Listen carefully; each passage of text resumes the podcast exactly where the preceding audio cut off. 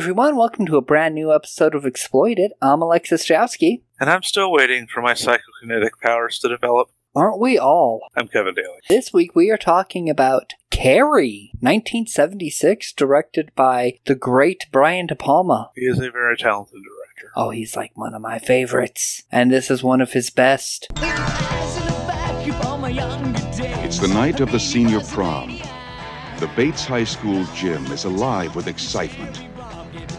Everybody is there, even Carrie White. The girl no one likes. We're all sorry about this incident, Cassie.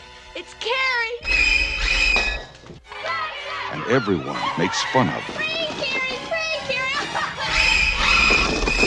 The girl who lives in that creepy house with her crazy mother. See the sin of her days and ways.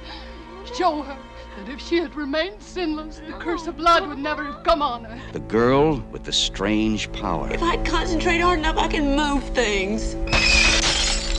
But tonight, no one will laugh at Carrie. If you don't have a date to the prom next Friday, would you like to go with me? She's with the best looking boy in the senior class. He's trying to trick me again. She'll be voted queen of the prom. You know, I can make sure that you don't hurt Carrie White anymore. For Carrie, it will be a dream come true. For everyone else, it will be a nightmare. Carrie.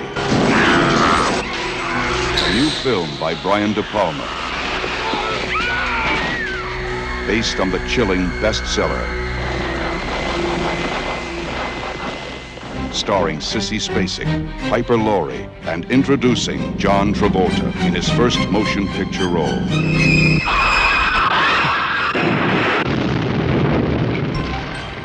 If you have a taste for terror,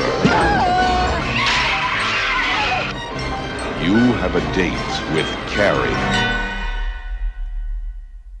So we did have to change. We were going to do a different movie this week. I mean, I mean the theme was going to be, um, you know, bullied kids getting revenge, but the other movie was no longer available to stream, and because we follow the law, we had to pick a different movie. Yeah, we didn't go. We didn't go torrent digging.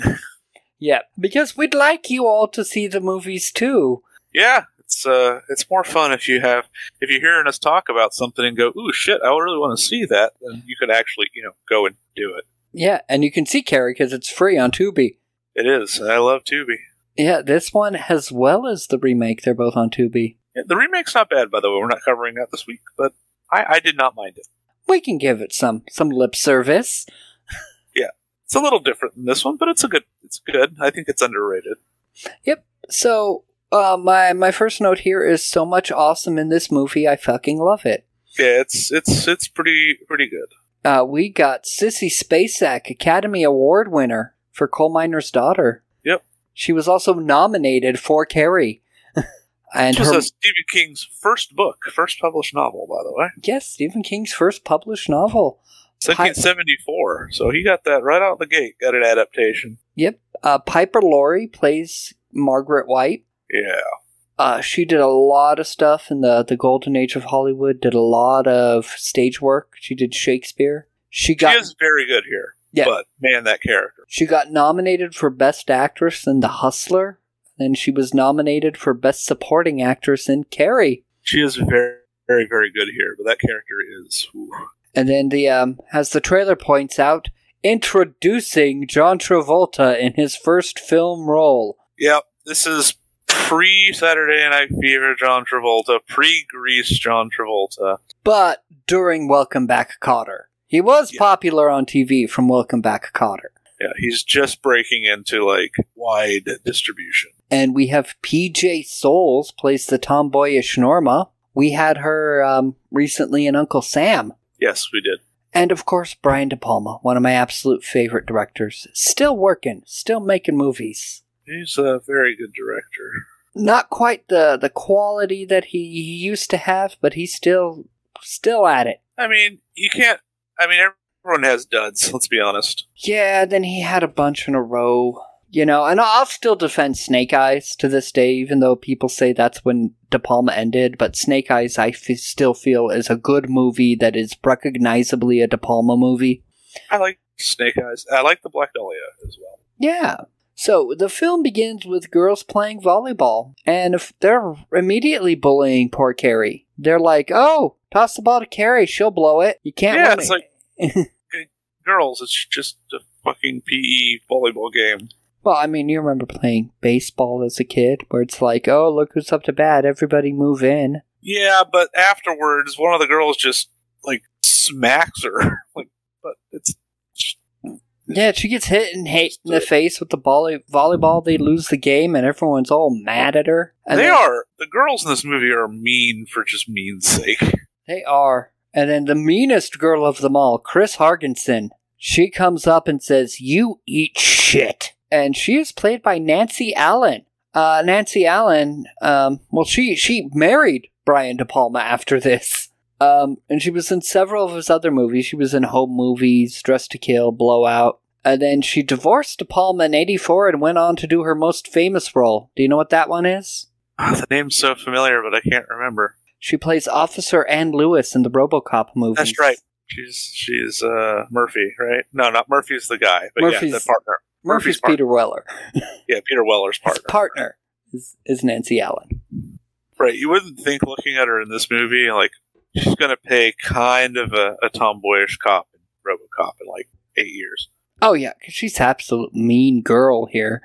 Yeah. And um, oh, incidentally, yeah, I have based on the novel by Stephen King in my notes for some fucking reason, as if like we didn't know. If you didn't know that, it This wasn't is- patently obvious. Apparently, the third Stephen King movie we've had, What else have we, we did? Pet We Sematary. did uh, Pet Sematary. What was the other one? I don't know. Maybe we've only had one, and I wasn't thinking when I wrote the note. Pet Sematary. Did, did we do something that was like a really like loose adaptation? Maybe. I mean, I don't know. We've done 107 episodes, according to. So it's hard to remember them all. yes. If you guys remember, if we did another Stephen King, you remember Pet Sematary? Remember Pet Sematary? That was pretty recent, too. Yeah. We did that just for Father's Day last month. Jesus. Yeah, we did just do that last month. Yeah. Well, may, may, maybe we did, maybe we didn't. It's, it's hard to say. We're so bad at this. Um, so yeah, the opening credits. I love the opening credits. Um, and it's not because of the nudity. The nudity actually feels irrelevant given the scene. It feels exploitive. It does. Eh, eh. It's a bunch of girls, you know, they're they're doing the that's right after gym class and they're all showering and they're all in the locker room and they're all just Yeah, the, right. The majority of this scene is just exploitation, like straight up. but they're also just being teen girls. They're not being sexy. They just happen to be naked. Which makes it feel all more exploitive in some in some way, right? It's like there's completely no reason. True, true. It is because they're just joking around. They're they're talking to each other and hitting each other and just but they're all naked. My comment was nudity for reasons. With girls who are supposed to be high schoolers. Not sure how I feel about that. I guess we are doing a show called Exploited. And it doesn't get much more exploitive than random nudity with no purpose. They are seniors, so they might be 18. or they might be the winger special. Oh, yeah. She's my cherry pie. Oof. That's that's uh, that's Warrant. I'm thinking like 17. What's that song? Oh, you're right. Yeah. That is Warrant. I, I confused Warrant and Winger. All of those bands are the same. Hair metal is hair metal. Hair metal is pretty pedo-y. it can be, yeah. Um, and it, but it's playing this for like really dreamy music. The music is by Pino Donaggio, Italian. hey. He would go on to score Piranha, Ooh. Okay. Okay. a bunch of other De Palma films, including Black Dahlia. I, I don't really recall Black Dahlia's score, but I also I liked the overall vibe of the movie, so I'm sure the score was part of that. and um, a bunch of Italian films, of course. A lot of lots of horror. He's still working, by the way, Dang. but his soundtrack to Carrie is Chef's Kiss. Is my note. soundtrack to this movie is perfect. It is very. And then we also get um, Amy Irving plays Sue Snell. Um, she's like the good girl of the bullies eventually. Well, she she's the one that realizes, hey, I did some pretty fucked up shit. Maybe I shouldn't do this fucked up shit. Yep. She um right after this, she would go on to star in De Palma's next movie, The Fury. Uh-huh. And get this, she plays a girl with telekinetic powers. Hmm. Like literally, The Fury has a lot in common with Carrie, but only it's Amy Irving playing the telekinetic girl. De Palma was like, you know what? I really want to make this movie again. Yeah. Only it's like the government is coming in to stop her, so it has like a fire starter vibe. I was going to say that's that's like Firestarter, right? Yeah. Right, Uh, she uh, was also a singer, did a lot of theater work. She was in the movie Yentl. Oh wow, She was the singing voice of Jessica Rabbit. that's right. Yeah. I did read that. Um, and then she would reprise this role of Sue Snell in that, that terrible Carrie 2, The Rage. Oh yeah, that was a Carrie too that I I haven't seen and I have no interest in seeing except if I'm going to be forced to for the show at some point. Yeah, when I was the day after I watched this, when I went to work the next Monday, um, Mike was giving me a ride, and I was talking about Carrie Two, and he's like, "That's actually a good movie if you give it a shot." I'm like, "I might. I haven't seen it in twenty four years. All right, pencil it in for sometime in the future, It's on next- Tubi for free." next hundred episodes of something, a couple of years from now. And she was married to Steven Spielberg for a bit. Yeah, I feel like everybody was married to Steven Spielberg for a bit. They divorced and she won. She won a hundred million dollars because the judge would not accept Spielberg's prenup that was written on a napkin. Somebody was very drunk when they got married, Yeah. That feels like a Vegas wedding. doesn't it? yep. So we go through this crowd of naked teenage girls to finally get to Carrie. It's actually a really nice shot going through the steam. Yeah, coming through the steam. Sissy Spacek, definitely not a teenager. No, no, no. She's she's she's a grown up. She's pushing 30 at this point. Yeah, she's she's she's definitely not a. I think the character is supposed to be sixteen. She's definitely not sixteen. Yeah, she's supposed to be 16. There's a couple shots where she does look 16, but the majority no. No. And she's showering and it's just playing the beautiful music and it's all like enchanting, you know, a lot she, of slow, lot of slow motion showering here. like close-ups of the soap rubbing against her belly and and then she starts having her period. You know, ruins the enchantment, music cuts out. We don't get a record screech, luckily. thankfully no the music just kind of fades away and she's just bleeding and she she freaks the fuck out she doesn't know what's going on Right, because uh, her she has not been taught. This is apparently her first period at sixteen, which is very late, but it's interesting. she does very skinny. So you know how i learned about that Hmm. the movie my girl Huh, yeah. Because there's a scene I, I must have been like 11 or so when that movie came out Mhm. and there's Yeah, a scene where the girl in that movie she has her period and she comes down screaming that she thinks she's dying because I she's mean- bleeding and Jamie I mean, Lee I I would have. That's how I would have felt. And Jamie Lee Curtis's character that's like playing her like dad's girlfriend or whatever. Uh-huh. It's like, oh, oh honey, let's go talk. And then that's just the end of the scene. We never go back to it. And I had no clue what happened. I thought this girl was dying for the rest of the movie. It's like a non sequitur. It's not relevant to the movie. And I had to ask my mom, I was like, why didn't she die? She was dying. In that one scene, she said she was dying. And my mom had to explain to me everything. But anyway, Carrie thinks she's dying.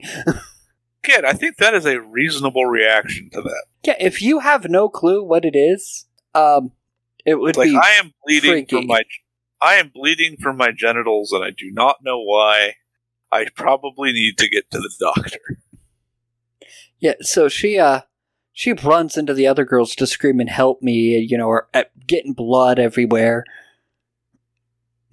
And then uh Chris, of course, is the one that leads the bullying. Yeah, because she's a uh, well, a terrible person. She's she's pure evil. She is truly horrible. And she starts throwing tampons, but then it's Sue that opens up the tampon dispenser and just starts shouting, plug it up, and tossing out the pads and tampons that they can just pelt Carrie with. And she's crumpled up in the corner, just like, no, no, no. It's terrible bullying. It's quite atrocious. Yeah, we had this discussion last week, right? Last week or a couple weeks ago with the with little darlings about how girls can be really horrible to each other? Yeah. Well, the other thing is these girls, um, well, except for Sue, um, not Sue, uh, Chris, who is totally evil. The other girls are just playing along. They don't really think they're being evil. Right. And they also all hate Carrie anyway. She's just this weird girl.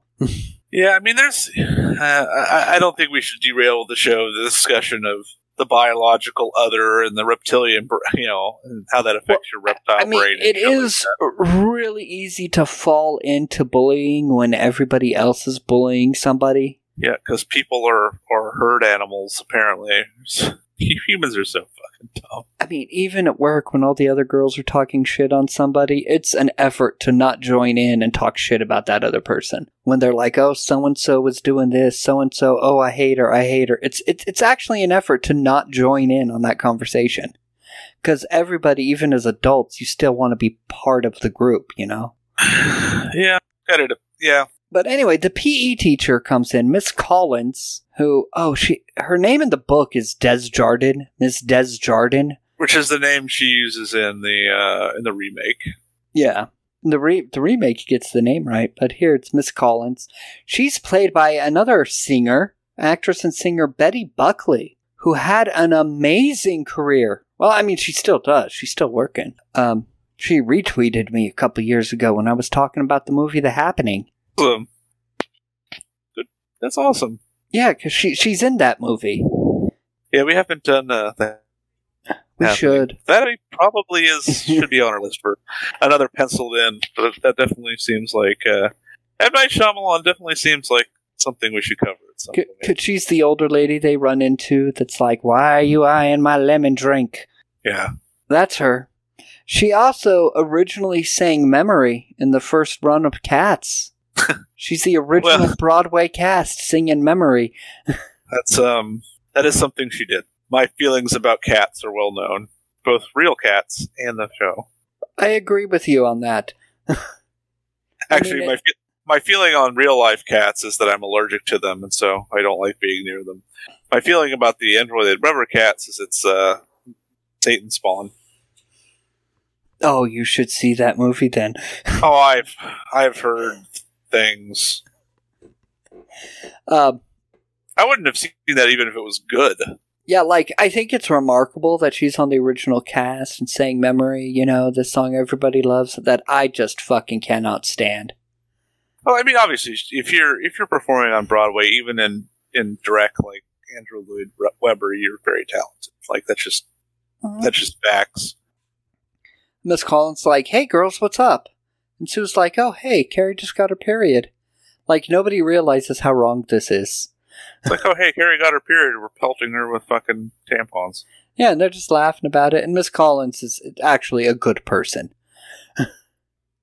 She's like, "Hey, cut this shit." She goes and and then she, being such a good person, she has to slap Carrie. But I mean, given that Carrie was freaking the fuck out, you, Yeah, you, you kind of like- had to. Ex- like actual hysterics. Like how are you else you pulling her out of that? yeah, and um, Snap out of it, man. And Carrie blows up a light, you know. That's our first intimation that she has powers. And Right. she gets a bloody handprint on Miss Collins' shorts that becomes like a kind of motif for the next few scenes. Yeah. Because well, she she helps Carrie out and she she's being calm. She's like, Carrie, it's okay, I'm gonna take care of you. And we go to the principal's office. And her and the principal are talking. And she's like, until a half hour ago, I don't think she knew about such a thing. Right. And And, the principal's like, that's that's hard to believe. She's like, well, you know how her mom is. Yeah, yeah, but knowing that mother of hers. And he's like, well, we can't do anything about it. and her and the principal are just smoking in this office and you know that that was the th- thing that caught me smoking in a school 1976. Woo. I wonder if teachers smoked in classrooms even then. It's healthy for you 1976, right? Yeah, I don't know when they started saying, hey, this shit gives you Doctor- cancer. Dr. Philip Morris said it was nice and healthy. When I used to work in uh, healthcare as a CNA, I talked to this older nurse. She was like my head nurse. She was like, oh, yeah, we used to smoke at this desk all the time. Crazy. Yeah, So and crazy. it is crazy that, that that smoking was just so ubiquitous. I was watching a movie Friday and kept pointing out the um, the ashtrays in front of the elevator doors because that used to be a thing in buildings. Like you could just light up and smoke and have an ashtray while you wait on your elevator.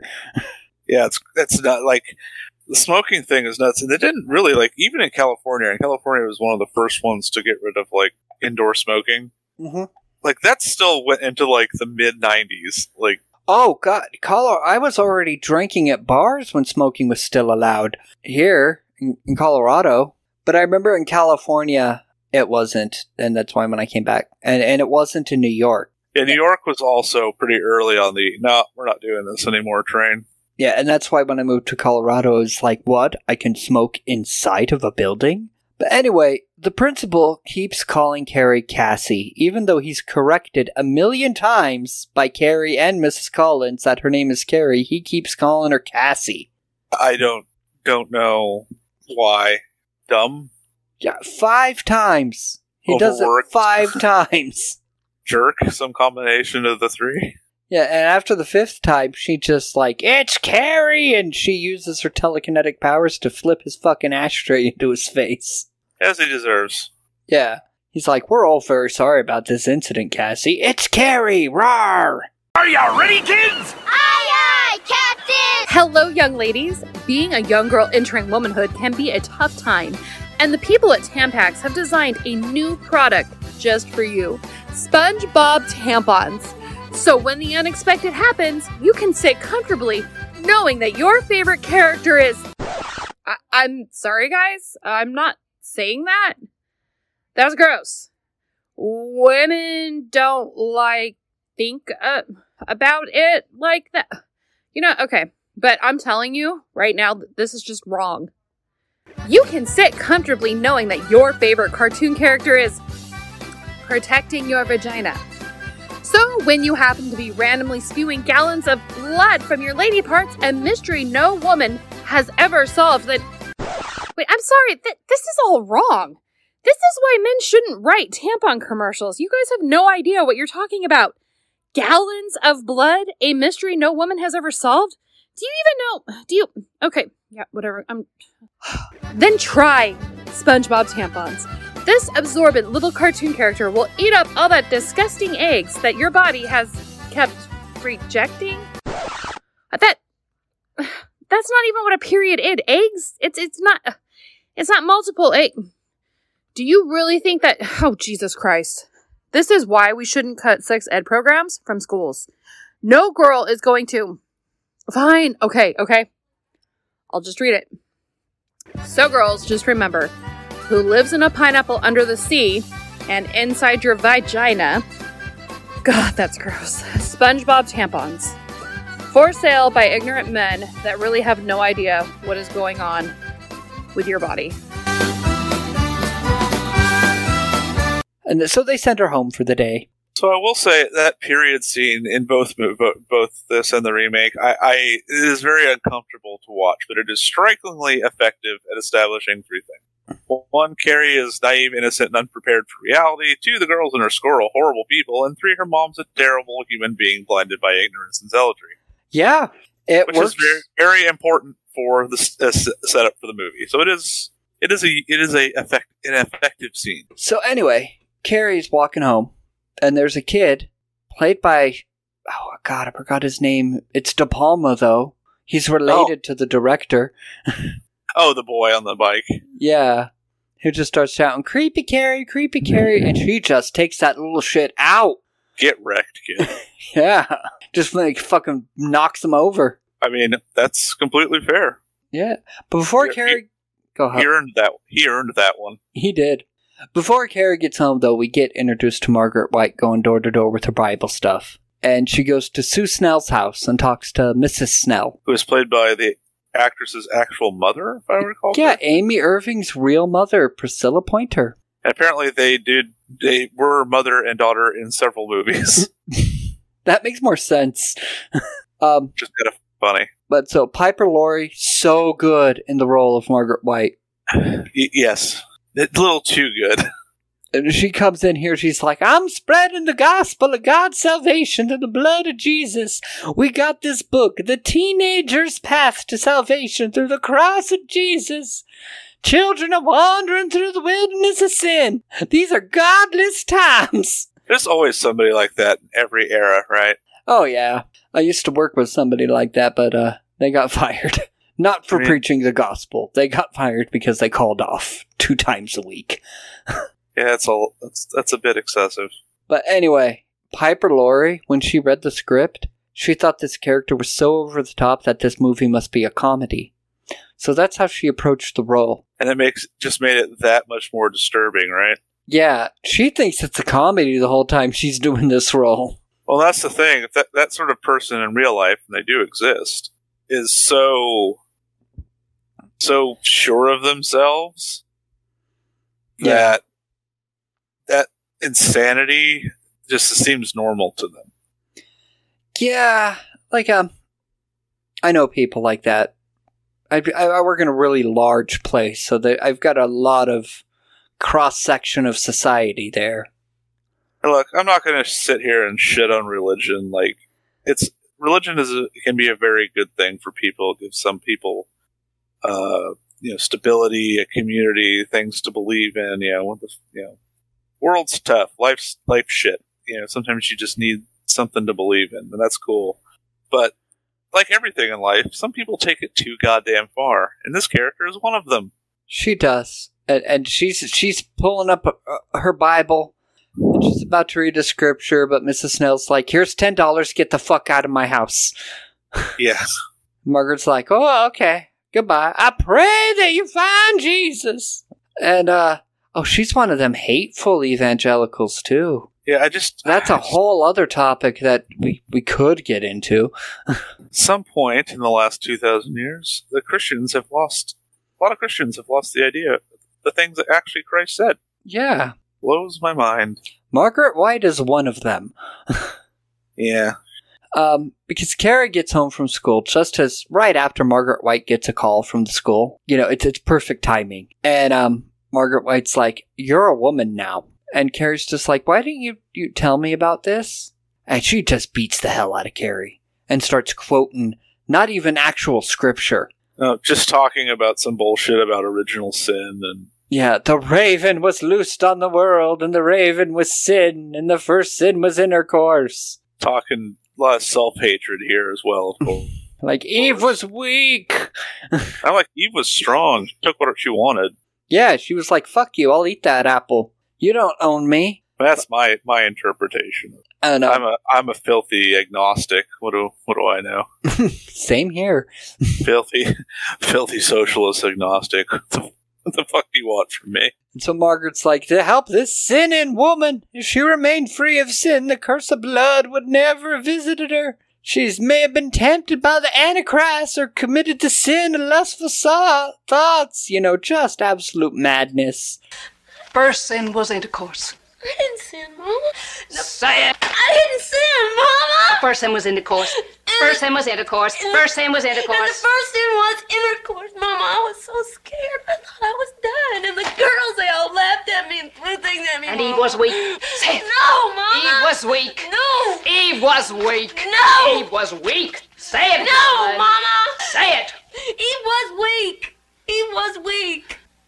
And the Lord visited Eve with a curse. The curse was a curse of blood. You should have told me, Mama. You should have told me. Oh, Lord! Help the sinning woman see the sin of her days and ways. Show her that if she had remained sinless, the curse of blood would never have come on her. She may have been tempted by the Antichrist. She may have committed the sin of lustful thoughts. No, Mama. Oh, don't no. lie to me, Carrietta. Don't you know by now I can see inside you? I can see the sin as surely as God can. No, you're We'll pray. No. We'll pray, woman. No. Pray to Jesus for our lustful sinning souls. God visited Eh, That's not how that works. Yeah, and she's like, well, we're, we're gonna pray. You know, and locks her up in a closet. With the creepiest looking fucking Jesus statue in the history of Oh. anything. Torture porn Jesus.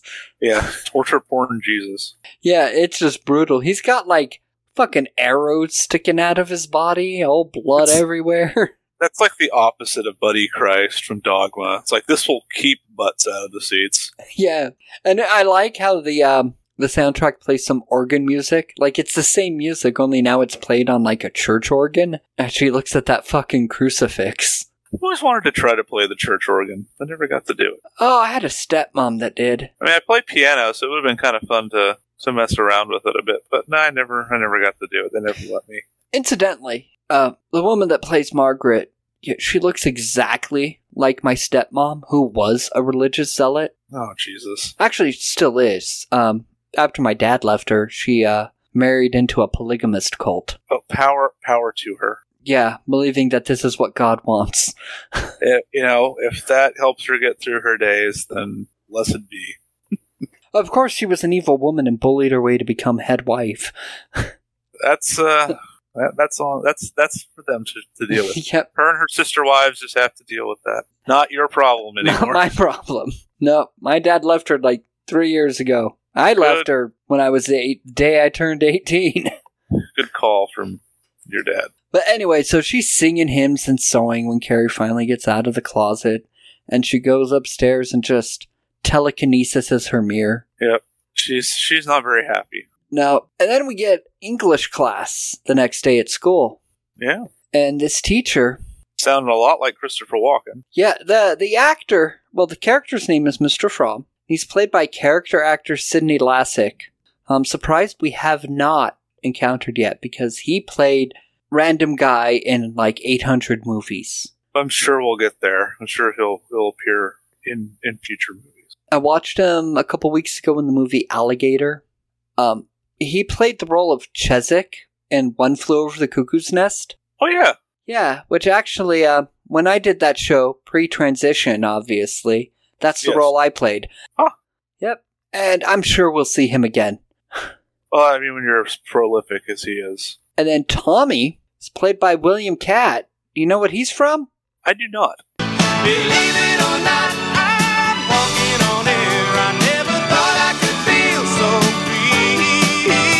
God, he's the greatest to marry.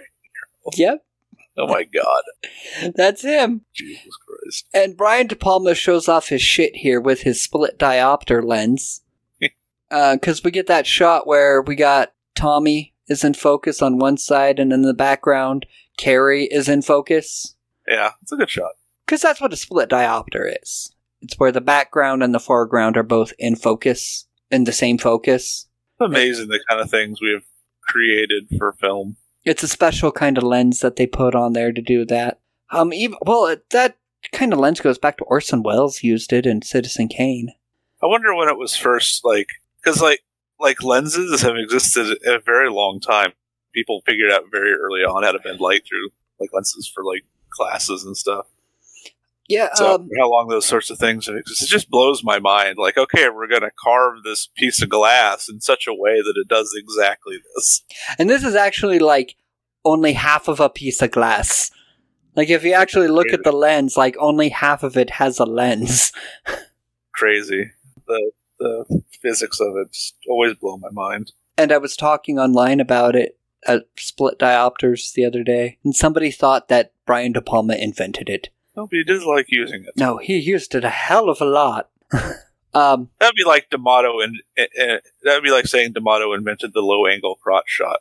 yeah, I mean, he didn't, but he certainly loved it. yeah. Um, well, actually, next week's movie has a really good split diopter shot. Surprisingly, Oh, yeah. Uh, but we'll get to that next week. yeah. Next week will be next week. Yep. Anyway, the teacher teases Carrie because Carrie says that Tommy's poem is beautiful. And the teacher's like, oh, beautiful, like beautiful for spacious skies. And Tommy just has to tell the guy, you suck. It's like, why is the teacher being an asshole to her? Well, He's, he's just an asshole of a teacher because, like, even the poem, he's reading it with such sarcasm. yeah, this guy's just a dick. And he's like, I can't believe you wrote this, Tommy, because you play football. To be fair, he didn't. Yeah, I mean, yeah, Tommy admits later he plagiarized the whole thing. But so Carrie's dismissed from PE class for the whole week, but she still goes and just stares at them through the window like the creepy girl she is. Well, obviously, neurodivergence is a thing. Also, severely abused. Severely abused, and, and she's staring at them above graffiti that says Carrie White eats shit. Yeah, it's just like I'm watching this. I'm going like, there's a, a lot of nihilism here, just like pure hatred, just up and down. You have the fucking girls who hate Carrie. You hate, have her mom who hates the world. You have the gym teacher who hates all the fucking girls in her class. Um, bullying used to be really, really, really bad.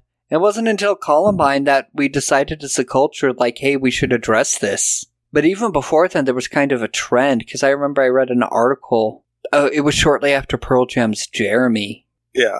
Because you remember that video Yeah. where that kid just goes in and blows his head out, head off in front Yeah. of the classroom. And there was an article I read where like people were saying this is a thing because kids get bullied. I was not the nicest uh, person for a little bit in elementary school. Oh, I was always the victim. I was until I decided that I was going to be the funny guy of the of the cool kid group in my GATE class, which is kind of an oxymoron. That's what I did in high school. I But did we the all kind of- same thing. We uh we all kind of just mellowed out after after having uh, our teacher being uh, particularly stern with us about some of the some of the shit we were saying. Oh, but then when I taught middle school and had to deal with kids bullying, because there would be like these really, really nice kids that were like the best students, and then this fucking asshole would bully them, and we'd be like, oh my god, why are you doing this? You know, totally forgetting my own middle school experience to just be like, you're a horrible person. Well, the the fact of the matter is, kids are going to do stupid shit. It's Yeah. hard to it's hard to condemn kids for doing stupid kid shit. Like there was a time there was this one girl who was a terrible bully and she's slapping maxi pads onto like the back of this kid and just screaming faggot at him and I was like what the hell We, we were never that bad. We were we would just kind of like needle and make fun of people. Like we were not doing shit like that. oh yeah teenagers are the worst we talked about that last week Yeah, that's yeah, uh, that's the barometer. Like teenagers across cultures, across the planet, all suck. yeah and I, I have that in my notes several times for both of the And- films this week that teenagers are the worst And we sucked too. yeah we were bad as teenagers as well You know, it's a gradient.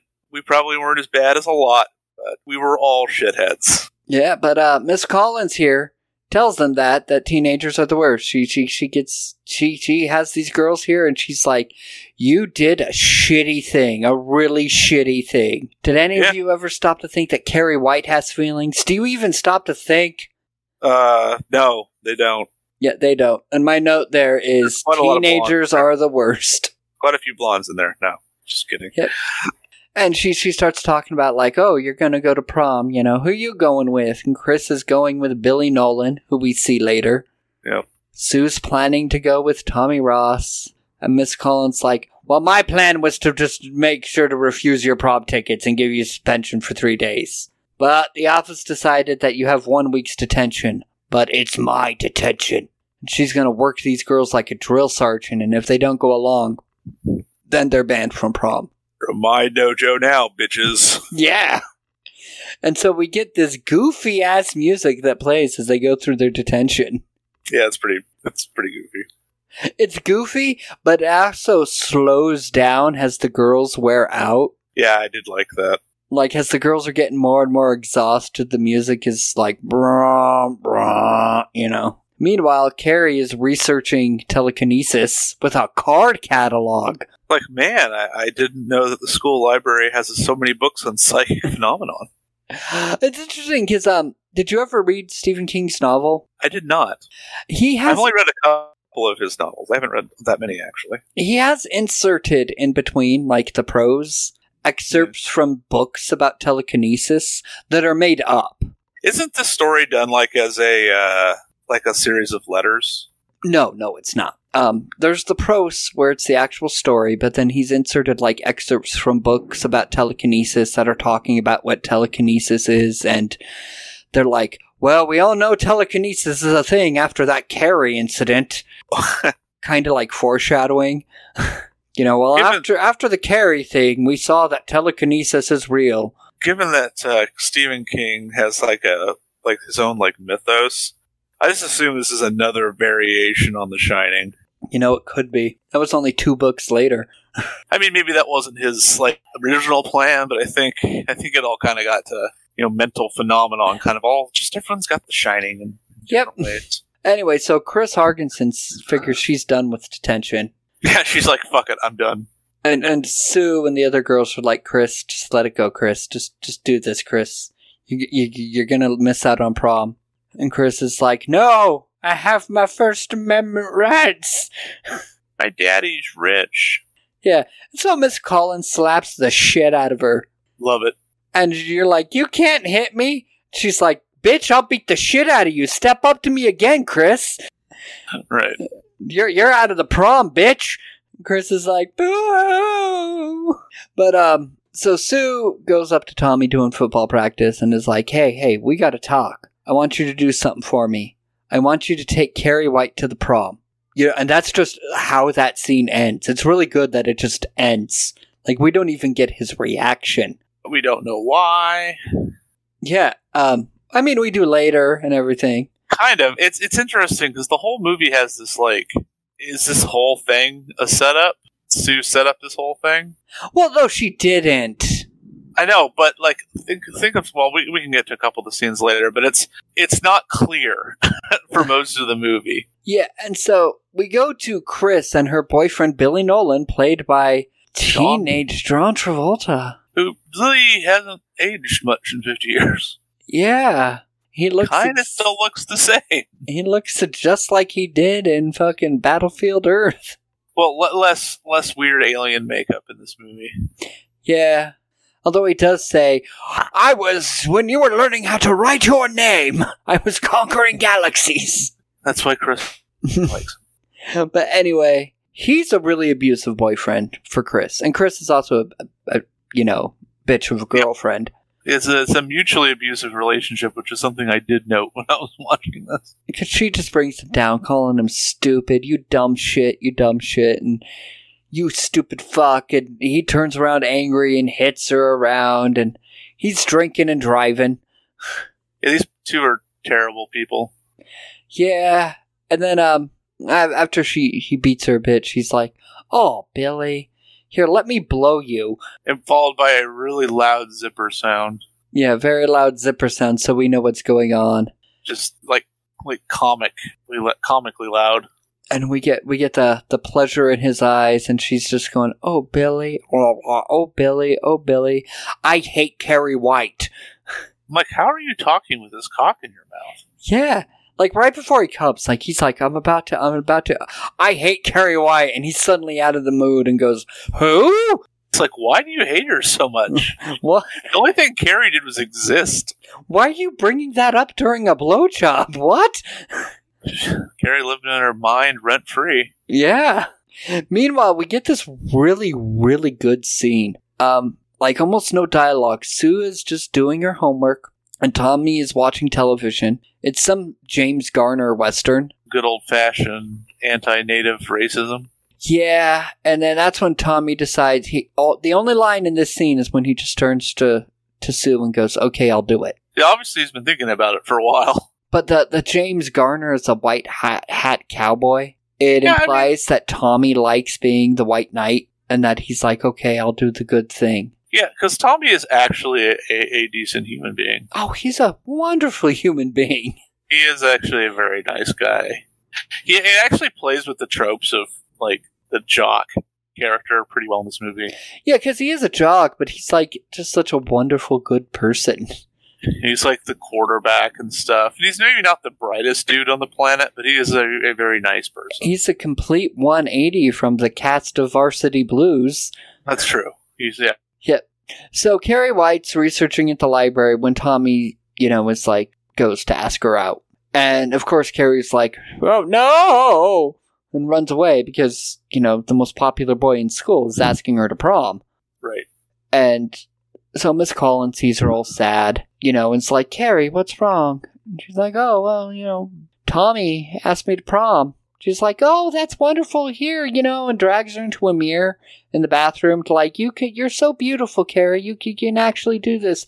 That's one of the scenes where she actually looks like an innocent schoolgirl. Only buy her as a, as like this ultra sheltered, you know, kind of naive character. I think she does a good job of that. Yeah, and then um, after she comforts Carrie and gives her all the, encouragement and boosts her self esteem, Miss Collins is immediately with Sue and Tommy in an office going, What the fuck is going on? Well, I I mean that is that is a reasonable reaction given all the circumstances. And they're, they're they're trying to say we wanted to do a good deed. We felt shitty about what I did to Carrie, you know, and we want to make her feel good. And Miss Collins doesn't buy it, but there's really nothing she can do about it. Right. And then um, Tommy at, literally goes to Carrie's house. Like you know, Sue put the pressure on him. Yeah. And um, Sue's like, you see these panties? They ain't coming off until you. She says yes. Yeah, until Carrie says yes. And um, so Carrie finally breaks down and says yes. Meanwhile, we get the pig mural. Yeah. That's a thing that exists. Yeah, it's in Vernon, California. Um, I actually looked the thing up, and it took me to a Google Maps link actually, to where I could just use Google Maps to look at this whole damn mural, which I thought was pretty neat actually. Never seen it. It's probably the Central Valley somewhere, right? Well, let's see, Vernon, California. I actually don't know where that is, and I live in California, but it's a big state. It's a city in California. Let's see here. Um, no, it's actually just outside of Los Angeles. Huh. It is, yeah, um, it's just south of East Los. Not Yeah. just, Yeah, right next to Commerce and South Gate. So it's, so it's not actually it's not actually a pig farm then. No. It's just don't a think pig a- mural. I don't think we have a pig farm in the middle of fucking East Los. Howdy, folks. This is Farmer John, owner of Farmer John's Pig Farm. You know the one with the big mural out in front of all the pigs. I'm here today to tell you about other uses for a pig that you might not have considered. You see, there's a lot more to a pig than crisp, tasty bacon and delicious ham. There are other parts of the pig, like blood. Pig's blood has a lot of good uses. For instance, you can paint with it. like if you're painting a mural of pigs to put outside your farm. It's pig's blood. It's great for that. You could also use a bucket of pig's blood to use in a prank where you're dropping it all on that weird girl at school who had her period in gym class. You, you got in trouble for making fun of her. So now, you gotta get revenge. Pig's blood is good for that. Pigs also have assholes that we grind up and put in hot dogs and pretend it's kosher, but it's really the pig's blood that I'm trying to sell you on today. So next time you want to utterly humiliate that creepy girl at school with a prank at prom, consider using the fine quality blood from Farmer John's Pigs. Farmer John for the richest quality pig's blood. Yeah, it's just a pig mural. And movie magic, they hop over the pig mural and they're on a pig farm, but in reality, you would hop over the pig mural, and what's actually behind it is a fucking movie studio set. Oh, okay. Like when I was looking at it on Google Maps, there's just just this big fucking like warehouse that you could clearly tell is a, a studio set. Yeah, it's five miles south of downtown Los Angeles. Not where I would expect that to be. Yep. But so they, they walk along the pig mural and they hop into the pig farm on a different set. Right. They got their buddy with him, Freddy, because it's Chris and Billy and th this guy Freddy. And Freddy's like, I'm gonna beat the fuck out of a pig. Oh no, I, I can't. I'm sorry. To where Billy has to, to to be the one to beat the shit out of the pig. And thus the beginning of Texas Chainsaw Massacre. Yep. And then, uh, meanwhile, I, I, I noted this scene where, where Carrie is telling her mom that she's been invited to prom. And it's an effective scene. Yeah. Because it starts with Margaret going, Carrie, honey, are you okay? You haven't touched your apple cake. and she's like, It gives me pimples.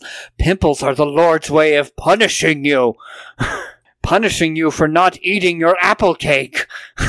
so many punished, so many punished kids in, in early puberty. Yes. tough. And Carrie's like, I've been invited to prom. And then, like, lightning goes off outside. and there's thunder. And the mom's like, prom? and Carrie's making arguments like, I want to be normal. I want to become a whole person before it's too late. I have to fit in. So I accept it. And Carrie's mom was like, no, boys are sniffing dogs. and, um, Carrie uses her telekinesis to tell mom to fuck off, really. Yeah, it's like I am just going to. uh Yeah, you're not going to do shit because I could just tear you apart limb from limb. I felt like it. Yeah, she starts slamming the windows and she's like, I'm going. You're a witch. Nope, I'm not a witch. I'm just me. And then um, she's like, Satan entered your father and carried him off. No, he ran away with another woman because you're crazy, bitch. Yeah, But then we get back to Chris and them, and they're stringing up that bucket of blood at prom. You know, and they're just joking about it. While Carrie is at home making her own dress, like fucking Cinderella for the ball. Cinderella. Yep. She does make a very nice dress. She does make a very. It shows off her dirty pillows, though. They're just boobs. They're just boobs. Then we get this fucking terrible, you know, prom prep montage. I don't like this part. As much as I love Brian De Palma films, I hate this montage. Um, Carrie's trying on makeup, but then Tommy and his friends are out like looking at tuxedos, and they have some friend that's like, "I don't have a tuxedo body. I don't like ruffles," and and then they give him the fucking like tuxedo shirt. I hate this montage. I actually really like this montage. You do? It's completely out of place in the movie, but it made me laugh. Yeah, It's like it's like we said we stepped into like American Pie or some shit real fast. Yeah, but it's it's really lighthearted, which I get because one thing this movie does well is even though it shows us them putting up the pig's blood and describing what they're doing, it does everything to make us not want that to happen, to make us forget that that's going to happen. Yeah, I think that is the point of the scene. Yeah. It, it plays lighthearted, and then when we get to prom, there's a bunch of stuff going on there. By the way, there's a scene where they're like still setting up decorations and shit. They're up in the fucking rafters hanging. How do they not notice a giant ass big bug of pig's blood just kind of hanging there? It's like, who put this fucking bucket up here? What's in this? fu- Why is there pig's blood? Well, you know, Nobody noticed this. because Norma is the one that's up on the ladder, Uh huh. And that's when Chris com- climbs also up the ladder and says, "Hey, let me tell you about the plan." Isn't Sue up there though, talking about why she had? Yeah, you're right. Sue is up there, and she's talking about like I'm still de- decorating prom even though I'm not going.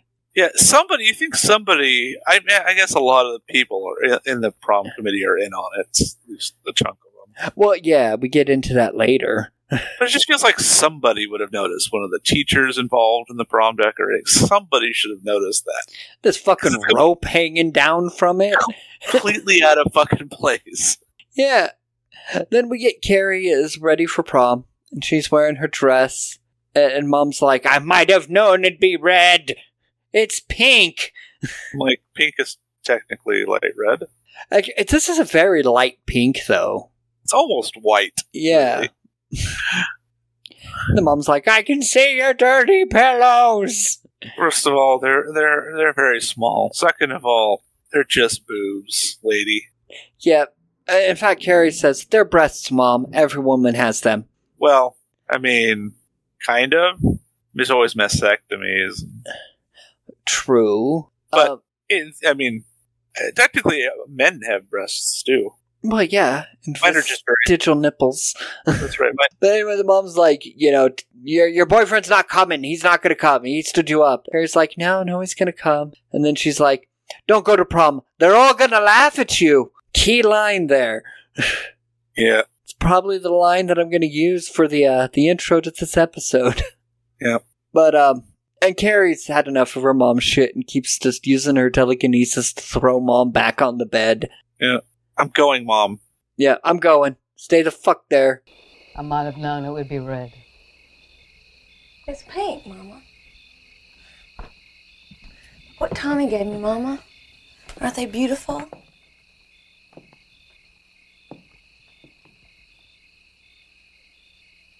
I can see your dirty pillows. Everyone will. Breasts, Mama. They're called breasts. And every woman has them.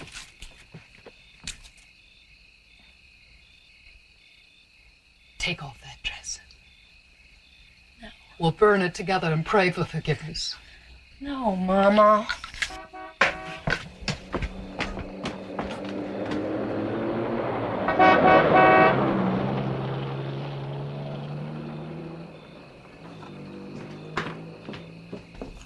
Well, he's not coming. He is coming, Mama. Now stop it. I'm nervous enough.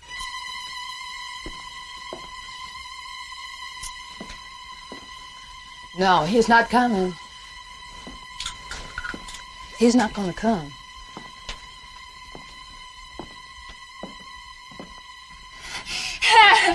Away. Stop it, Mama. Stop hurting yourself, Mama.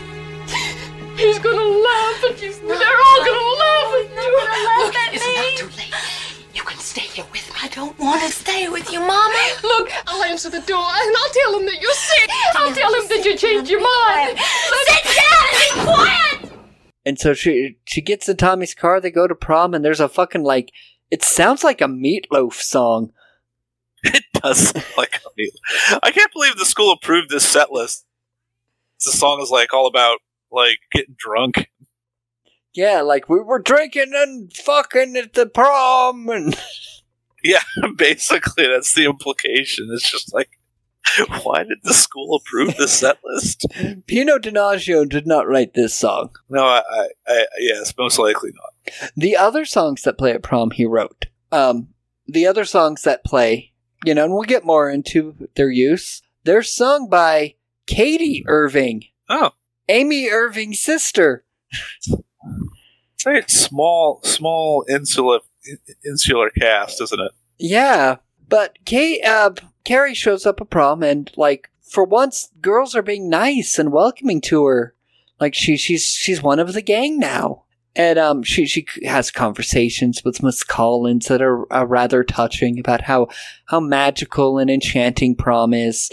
It's really making us feel for Carrie Yeah. and feel Carrie's point of view. Brian De Palma is fucking wonderful in this prom sequence. Um, cause it, they, they go to dance and it plays this song that goes, I never dreamed someone like you could love someone like me. Yeah. And it does this wonderful, like 360 degree shot. The camera just keeps going around them and just making everything so enchanted and magical and making this moment so perfect that you want to believe that she's not going to get this bucket of blood dumped on her. I mean, we all we all know what's going to happen. I mean, it's on the goddamn poster, but Yeah, but spending so much time making prom so enchanting makes that that that bucket of blood that much more horrible. right. I mean, like Tommy even kisses her, invites her out to get some some PG drinks. That's right. He's like, "Yeah, all the boys are going to this party," and she's like, "Oh," I, I, he's like, "Let's go get sodas after this." Yeah. You know, he's such a good guy, telling her she's beautiful and everything. You know, Carrie is just having this is the the high point of her entire life. And is actually the high point of her entire life. Will be. Yeah. And then it's time to vote for king and queen. And um Carrie's like, "Oh, we can't vote for ourselves. That's wrong." Tommy's like, "Ah, we'll vote for ourselves. To the devil with false modesty." And Right. Carrie's like, "The devil." Fuck them. We're gonna vote for ourselves. God damn it. yeah, which is immediately followed by Carrie's mom at home losing her goddamn shit. It's a reminder of what kind of movie this is. Yeah. Oh, well, losing her shit a little bit more than normal. I mean, she's already off her rocker. Yeah, she takes out a butcher knife and starts just cutting the hell out of a carrot. Symbolism, Yeah. probably. And so now that we're reminded what kind of movie this is, we we now see Billy and Chris hiding under the stairs talking about the rope and Chris's friends on the prom committee swapping out the ballots to make sure Tommy and Carrie win. Yep. And that's when Sue shows up. Now, yeah, it's interesting because they talk about this is going to be eight o'clock, eight o'clock the whole time, and then we're at home. In the whole movie, it's never clear whether Sue and and Tommy are in on it, and it's the whole thing is a bait, or if it's they are really trying to be nice, and there's other stuff going around. So you have this whole scene, and Sue's eating dinner with her family, and she goes, "Oh, what time is it? Eight o'clock. Oh, oh shit." Yeah, she's like, I gotta go, I gotta go. I'm That's going out for a walk. That's just the time it's supposed to crown prom king and queen, and he's going to check on. Yeah. he's going to check on Billy and Like she would know they're getting crowned, maybe? I think she was assuming that they were likely to, to have her voted just because you know Tommy's involved and stuff. Well, she was obviously on the committee to know Right. that they were on the ballot, at least. Right. So she was going to check in on them, but we're not sure what her involvement is at this point. Yeah. I mean, she's not suspicious. She's like, I gotta make sure Tommy's not fucking her. It's not that kind of thing.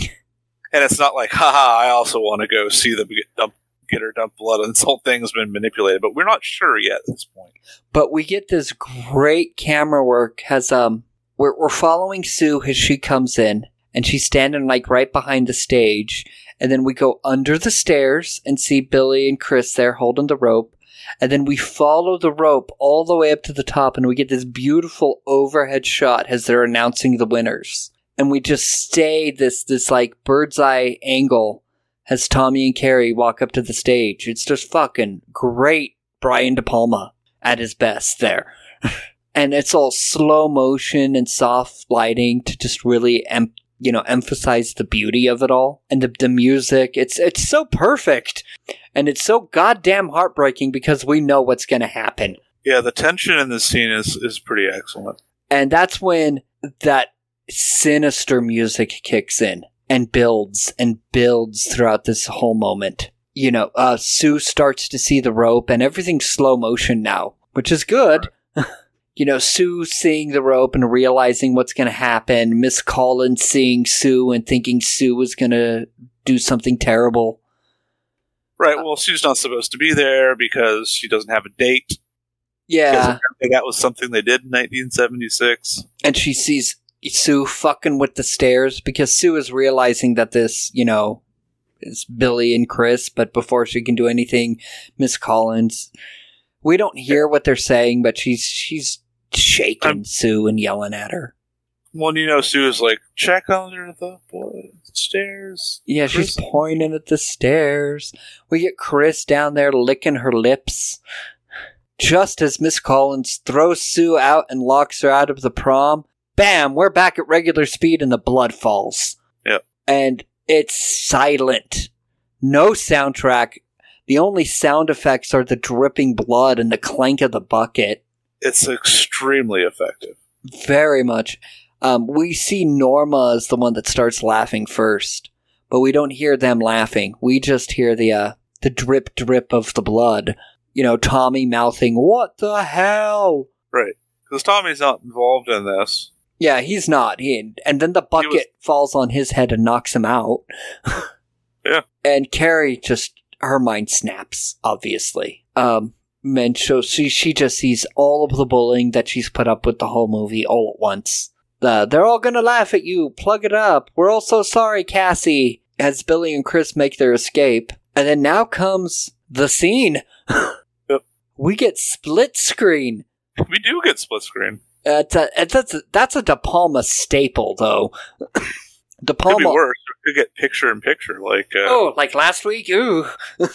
uh, you see split screen in sometimes in some movies, but I don't think anybody has ever used split screen as effectively as De Palma. Because for some of the split screen, the other half of the screen is just Carrie's eyes. yeah. As we're, we're seeing people get all fucked up, and then the other side of the screen is just Carrie's eyes. Is the thing that's fucking them up. Her head. Yeah, it's interesting because I think the implication is that not everybody's laughing. It's just in her head. She's like basically hallucinating it because she's so deep in her own psychoses that she she's manifesting what she thinks is happening. And I'm sure there are some like fucking Chris's idiot friends, but I get the feeling that not that many people are laughing. And then um the way the light changes I like too, because up until this it was a lot of more soft blue and yellow lighting. Yeah. And then now it is just pure red. Everything is red. And so she she starts just she gets the fire hose to, to fly around and start spraying all the kids down. Uh Norma takes that full brunt of that fire hose, and PJ Soles actually did that stunt herself. Oh wow. She suffered severe inner ear damage from that fire hose, and it took her six months to recover from that stunt. Fire hose is a very, very powerful thing. Yeah. think, unless you were uh, unless you were a protester in the '60s, you probably don't know that. She had trouble walking around for a while after that because it was inner ear damage. And the inner very- ear is what controls your like equilibrium. Yep, they are very, very powerful. Yeah. That hose like it fucks we see it fuck her up in the movie and in reality, yeah, it indeed fucked her up. and then Chris and Billy are watching from the window going, "Oh shit, what did we do?" Miss Collins gets killed by a board. Is tragic. And so uh Carrie just burns the fucking school to the ground, kills everybody. It's like that Skindred song. No one gets out alive. Yeah. And um there is no music during all of this.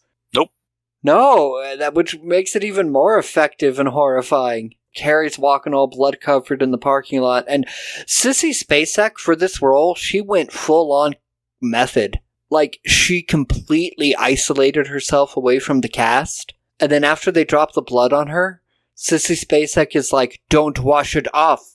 I must keep wearing this to stay in character."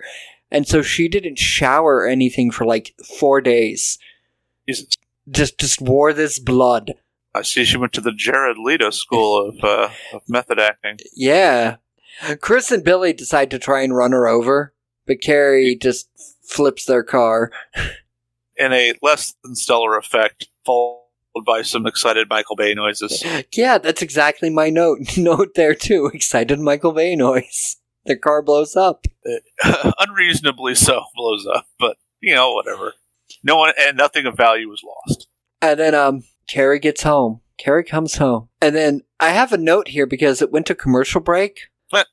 And I have a note here in all caps that says Bobby Flay made a brand of cat food named named after his cat. It's Bobby Flay cat food by Nacho. The fuck? And I did not know that. I could have, I could have gone without knowing that. Yeah, yeah, it's a terrible commercial. I've seen it so many more times since I watched a lot of Tubi this week. Oh man. And it's Bobby Flay Flay's in this kitchen picking out food, and he's like, I'm making cat food. And there's like the kitchen, which is like one of those really, really fancy kitchens. There's fucking cats all over the kitchen. It's horrifying. That, that does sound like a personal hell of mine, yeah. Yeah, and he's like, I've named this cat food Nacho. because my cat is named Nacho, and I'm Bobby Flay, and you'll fucking buy this. Because it's nacho cat food. Yeah. Eh, I'll show myself out. And I put, well, at least it wasn't another Long John Silver's ad. you like to launder your money? Come to Long John Silver. Fish, yeah. Fish, yeah. I need to. Probably, probably in nachos. Fucking cat. The Made fucking Long Long, John Silver's and Bobby Flay cat food. Yeah. It's a Bobby. Bobby Flay's like, I'm not going to go to the fucking fish market for real fish. Just put some fucking Long John Silver's cod in there. I'll give them my money so I don't have to pay taxes. And here you give me the fucking Yeah. Long John Silver's for my cat food. It's great. I swear we should start doing Long John Silver's commercials in our episodes. Just like play it completely straight. Just regular ass Long John Silver's commercials. Just like get some old copy from like the 90s or something and just read it. Or maybe, you know, we could always use a sponsor, Long John Silver's. Fish, Yeah, yeah. we- Fish, yeah, we'll even pretend to eat your food. Yeah. Pretend I'm not. I'm, I'm not actually eating it long. Oh God, I'd rather microwave some fish sticks. yeah, yeah, I'm not. I'm not that crazy. I'm not that much of a salt, but I'll pretend to. anyway, back to the movie. Carrie gets home and there's candles everywhere. Um, like Margaret White, we realize she's lost her shit. Yeah, we've walked into the set of Santa Sangre at this point. Oh, exactly. It is Santa Sangre in here. And, um, but mom's nowhere to be found, so Carrie has the time to, like, go take a whole shower and then change her clothes. And then she comes down and mom's like, sex is bad! There was no sex. I just murdered an entire school of people. Yeah, well, the mom's like, Your father slept with me before marriage. That's why you were evil. And well, we um, have we have the implied marital rape. yeah, and the implied Because, marital rape where she says, "And I liked it." because god damn it, we cannot get away from from this. Yeah, and then uh, she she stabs Carrie like right in the back, and then this woman's insane. She's making the sign of the cross. She's like, "I have to kill my daughter because religion." The Binding of Isaac. Yeah. Oh, I gotta play that game. It's really good. I have the soundtrack. The soundtrack is phenomenal. Yeah, I love the soundtrack. But Carrie just throws every goddamn knife in the house at her mom. Yep. And kills her much in the same way as the Christ statue in the Yeah, it's an intentional parallel there. Die Like Your Christ did. Very different death in the book, though. Yeah, she just stops her heart or something, right? Yeah, she just stops her heart. She's like, Mom, I'm imagining your heart, and it's beating slower and slower, and it's stopping, and the mom, like, dies because her heart stopped. It's way cooler. It's just so like that that's actual power, right? Yeah, well, even in the remake, they still do the knife death. I know. I thought they would do the, the Yeah. thing. I thought they would too in the remake because they- were trying to be more, I don't know, Yeah, 'cause the remake different. is, the, the remake yeah, the, well they both they both do different things that are accurate to the book and they both do things that are not. Yeah, but they both have the knife death that's not in the book. Right. So Carrie says, fuck the world, I'm just gonna destroy the house. She gets into the closet and just fucking implodes this house. Rocks fall, everyone dies. Yeah. Rocks fall, the house is destroyed. And then we get Sue Snell in bed the next day, you know, like just mentally broken from what She's the- happened. She's the only survivor of her entire school. and we get the dream sequence that is film history.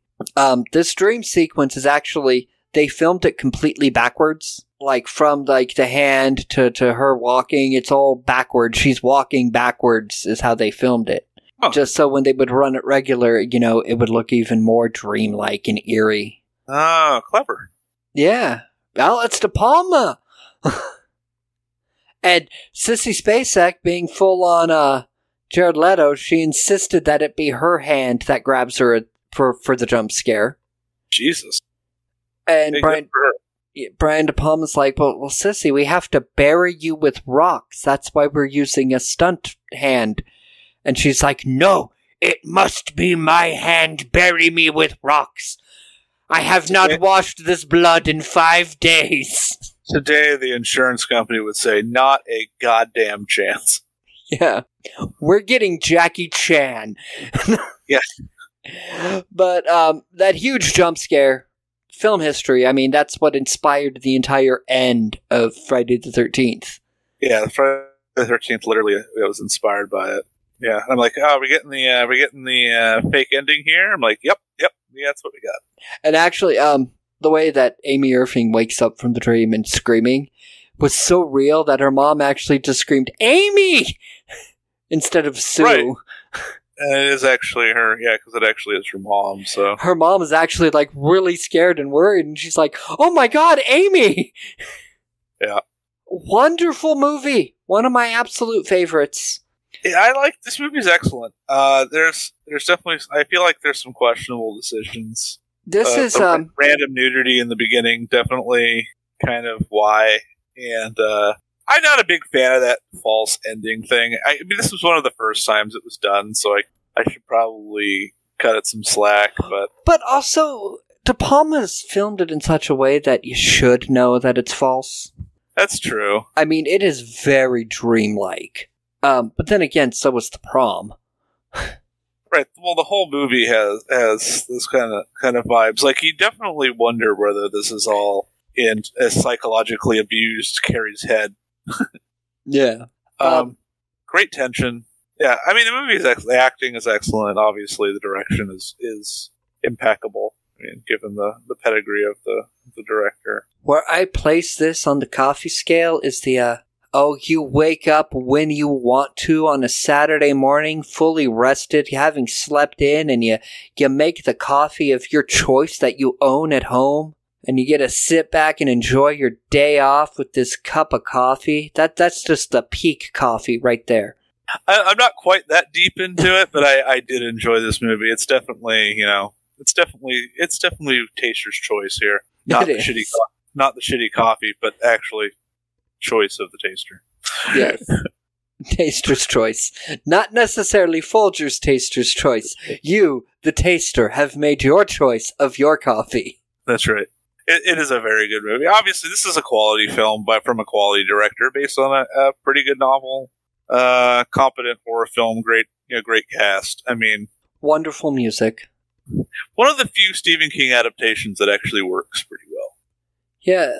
Um in De Palma's career, this falls right in between uh well the Fury was after this. Right before this I think was Fa- Phantom of the Paradise.